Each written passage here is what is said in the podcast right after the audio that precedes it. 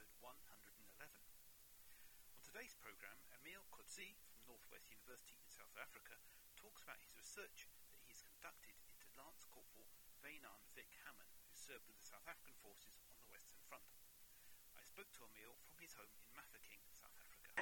Emil, welcome to the Dispatches podcast. We're going to talk about your research into Lieutenant Colonel Hamman, who served in the South African forces during the Great War. Before we commence, can you tell us about yourself and how you became interested in the Great War? Thanks, Tom, for the opportunity to be on your podcast. Um, I'm a, a history lecturer at the Northwest University's Mafeking campus, and I stay in the Northwest province. And in the old geographical terms, that was the old Western Transvaal. And when I moved here from Johannesburg, I stayed in a little town called Lichtenburg. And one day, being extremely bored, I believe it was a Sunday afternoon, I decided to take a walk through the town cemetery. I always believe that a town cemetery is like an open book regarding the town's history. And in the cemetery, you will have other well known uh, military persona, like, for example, General de la Rey, that was a, a huge name in the Anglo Boer War. But three lanes behind his grave was the grave that, that belongs to Lance Corporal Wynand Vic Hamman. And on his tombstone, the following words were omitted. There was no indication that he was buried in that grave. There's nothing that said, here lies or here rests. Only his name, date of that he passed away, and that the tombstone and the grave was erected and laid out by his mother, J.J. Hamman. Uh, Johanna Hamman was her full name.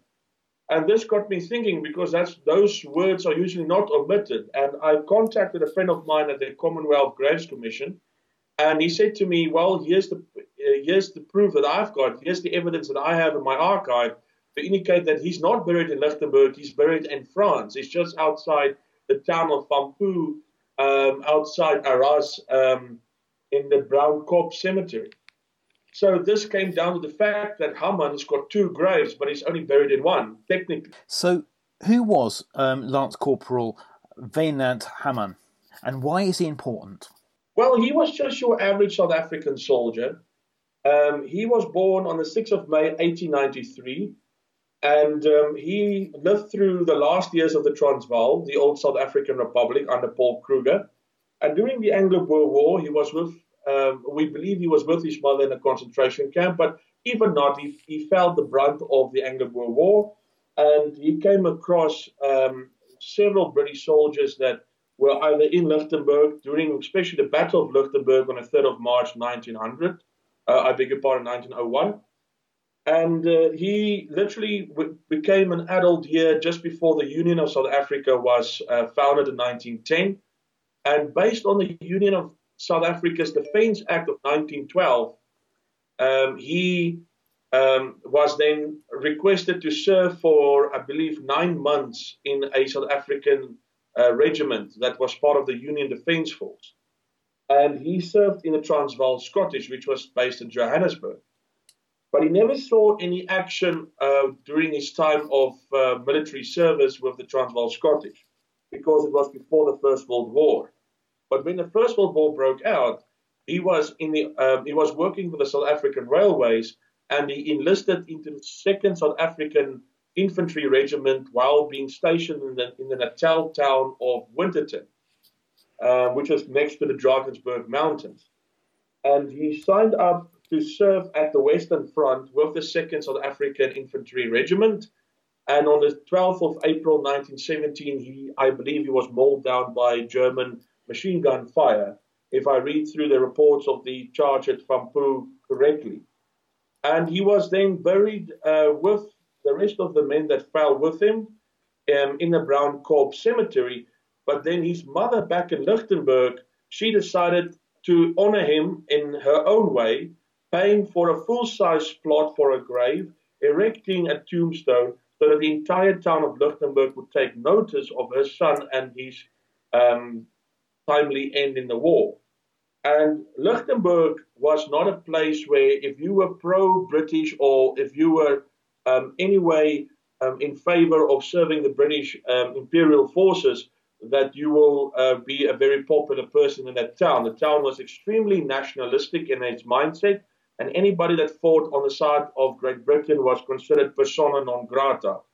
And hence, um, Vic Hamman, uh, or Wynand Hamman being his birth name, he was literally, for the last hundred years or so, completely ignored by this town. There's nothing in that entire town that commemorates their only fallen soldier, and um, except for this this uh, this empty grave that his mother actually paid for um, in the town's historical cemetery, and that makes him quite unique. So, just for our, our background for our listeners, obviously uh, the town of Lichtenburg was of a different political and ethnic makeup from uh, much of South Africa. Um, it was, if I'm correct, part of the Boer community, who had obviously many of them have fought against the British during the Anglo-Boer War from 1899 to 1902, and they bore a large amount of resentment towards the, the English forces or English community there. That's completely correct. The town of Lichtenburg, and especially the largest part of the old Western Transvaal and Northern Free State, uh, took part in the so-called Afrikaner Rebellion of 1914, where the old veterans of the Anglo-Boer War believed that it was a perfect opportunity to um, discontinue the Union government and reproclaim the Boer republics of the 19th century.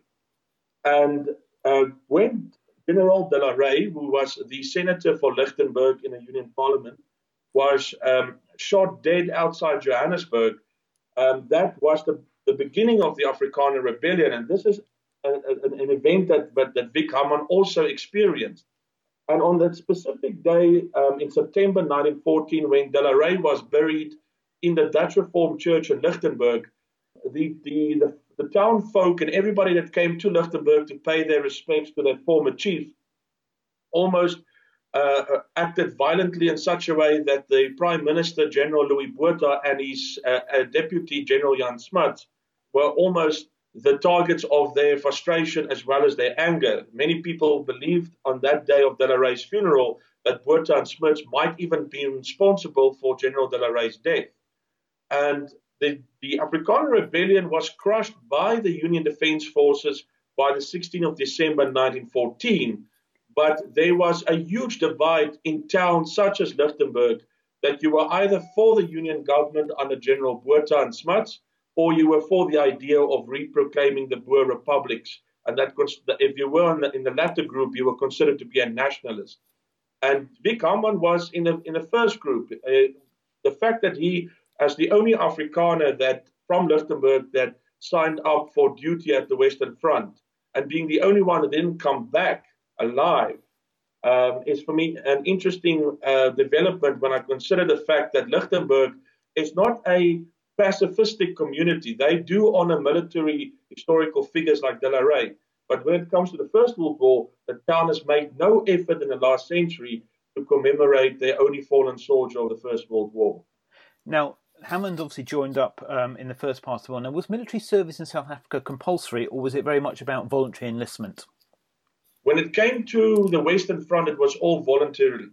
Um, many of the veterans that served in German Southwest Africa, today's Namibia, and in German East Africa, today's Tanzania, many of them had to um, resign from the Union Defense Forces and sign up to be part of the South African, um, I hope I pronounce this correctly, expeditionary forces um, that were sent to the Western Front. And there were four of these South African infantry regiments. Uh, if you were part of the first one, you signed up in the old Cape Province. Uh, the second South African infantry regiments were part were, uh, well it consisted of men that enlisted in the Orange Free State in Natal and Vic was one of them because he signed up in the town of Winterton in Natal. And then the third South African infantry regiment were everyone from the Transvaal. And then the last one the fourth South African infantry regiment were all volunteers from Caledonian regiments in South Africa such as the Cape Town Highlanders First City Regiment in Grahamstown, the Transvaal Scottish in Johannesburg, and I believe also the Pretoria Highlanders in Pretoria. So, do we know why he, obviously coming from a, a, a quite a, an antagonistic community towards the um, British, I suppose, dominated government in, in Pretoria, why did he join up to fight for the British Empire when his relatives had fought fought the British, you know, maybe fifteen years before? Well, um, the, the accurate um, answer to that, uh, Vic took to his grave, but one can speculate. And I, I speculate in my published work that Vic um, was a soldier at heart. He wanted to serve. He was very frustrated uh, while uh, working for the South African Railways, and he was waiting for an opportunity to be back in uniform. Um, I think Vic Hamman um, was in, entirely impressed with the British military forces, even um, with them occupying the Transvaal after the Anglo-Boer War. But he enjoyed uh, being in uniform, serving in a structured, organized uh, military regiment. Well, British military regiment, I beg your pardon for that, uh, because there's a reason why he joins the Transvaal Scottish for his uh, compulsory military service in 1912, and he doesn't remain locally within the Lichtenburg Commando. Because in 1912, the Union Defence Act, a youngster of uh, Vic Hamman's age could uh, decide to go into a regiment based on the British way of, of organizing a regiment, or he could be part of a town's commando, which is based on the old Boer Republic structure of a commando, or he can be part of a rifle association that's also locally based. And yet he decides to avoid the Lichtenburg Commando and joins the Transvaal Scottish um, in Johannesburg, wearing the Duke of Atholl's tartan on his kilt, um, as he is living in Johannesburg, which is uh, predominantly an English speaking city. Could you tell us about what the black community in South Africa was doing and how the First World War affected them and whether they um, were engaged or involved in, in fighting um, for British forces at all?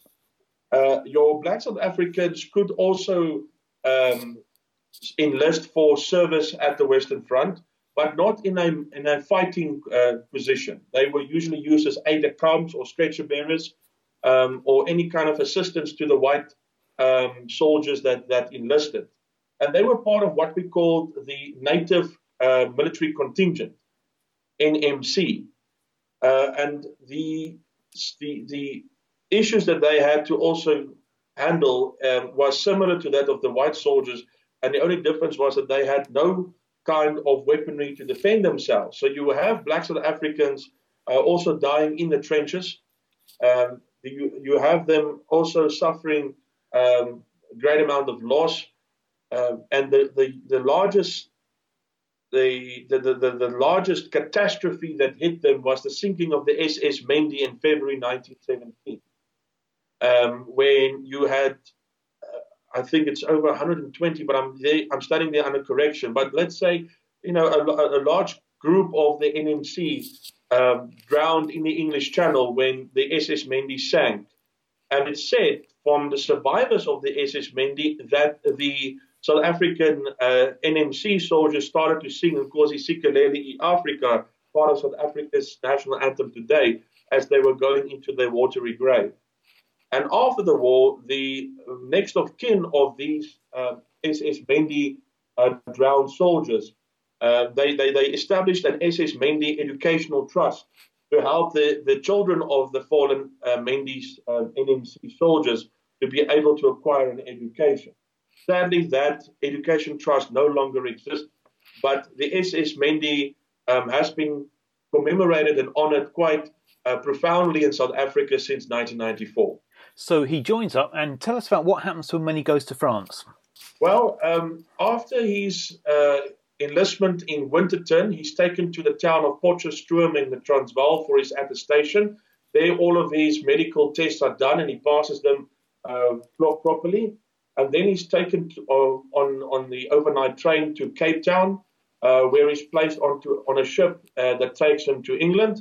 I believe he went ashore for one single day in England at Southampton. Um, and this was just after the Battle of, of Delville Wood in July 1916. Yeah, um, Vic Hamman missed Delville Wood, I think, with a week or two. And uh, as soon as he's um, in England for that single day, the next day he's dispatched over the English Channel to Rouen in, in France. And um, that is where he remains for the last nine months of his life. Um, but he is uh, promoted in the field in October 1916 to Lance Corporal. Uh, but then he, he, he, fell, he falls at Fampoux on the 12th of April 1917. So obviously he's killed in this action and um, buried uh, in the Commonwealth War Graves uh, cemetery after the war. How does is there any correspondence from the um, Commonwealth War Graves Commission to his mother, and did she have any input into putting a, an inscription on his grave? Yes, they did contact her because she was as the next of kin, but because Vic Hamman changed his name when he enlisted in South Africa, his birth name is Wynand, but he wrote onto his enlistment form uh, VIC, and that can be possibly because that was his nickname that he got from his English friends, um, or because he maybe just liked the name Victor. I don't know. So I'm actually quite amused by the idea what the Hamman family thought when they got a telegram that said that your son Vic Hamman has passed away, but they knew him as Wynand. Uh, but they did communicate with Hamman um, with, with Johanna Hamman and her husband when Vic passed away, and they did ask her, "Would you like uh, for this amount of, of this for this small fee to engrave something on his gravestone?" And she refused. Um, she didn't want to pay anything uh, for a grave far away from home, and that's one of the reasons why she paid for an entire plot in the Lichtenburg cemetery uh, to erect a, a, a, tombstone in his honor. Uh, very uh, cleverly omitting the words that he does not lie there or he doesn't rest there. It is only a small memorial for herself for her youngest son that never came back. And how's the town of Lichtenburg uh, remembered him to this day? They have done uh, absolutely nothing in remembering him at all. Uh, there is no small monument. There's nothing in the local Dutch Reformed Church. It's not even presented in the local town museum where uh, they not, nothing one can find in the town except the gravestone that his mother erected um, alludes anyone to the magnificent story of Vic Hamman. The first time that his biography was uh, was published or attempted to be published was the work that I that I published in 2017, 100 years after his passing. So the town of Lichtenburg is completely uh, forgotten about him. And where can people find out about your research? Well, the uh, journal article that I published in the scientific journal called New Contree can um, easily be downloaded online, even on my academia.edu uh, profile. And they and it can also be, I, I, believe, downloaded from the Northwest University's uh, website. They've got the database um, on their library website where one can download the latest publications. Uh, but I would rather uh, go to the Academia EDU uh, profile. That's my latest work that's been loaded up there. And I must add that uh, the uh, research on Vic continued after the, the biography was published. Uh, Professor Anton van Vollenhoven and myself obtained funds from the Chancellor's Trust of the Northwest University to do a subsurface scan of, of Vic empty grave in Lichtenburg to, to try to determine what does lie beneath. And those results we are publishing very soon. I believe by June 2019 it will be published um, on the academic website litnet.co.za. Uh, but I don't want to let the um, cat, cat out of the hat on those results yet. Uh, but uh, I, I, I, would rather want to see what the result of the reaction of the public is when they see the results of the very first archaeological project about the First World War in South African history. Emil, thank you very much for your time. Tom, it was absolutely a pleasure, and thank you for the opportunity once again.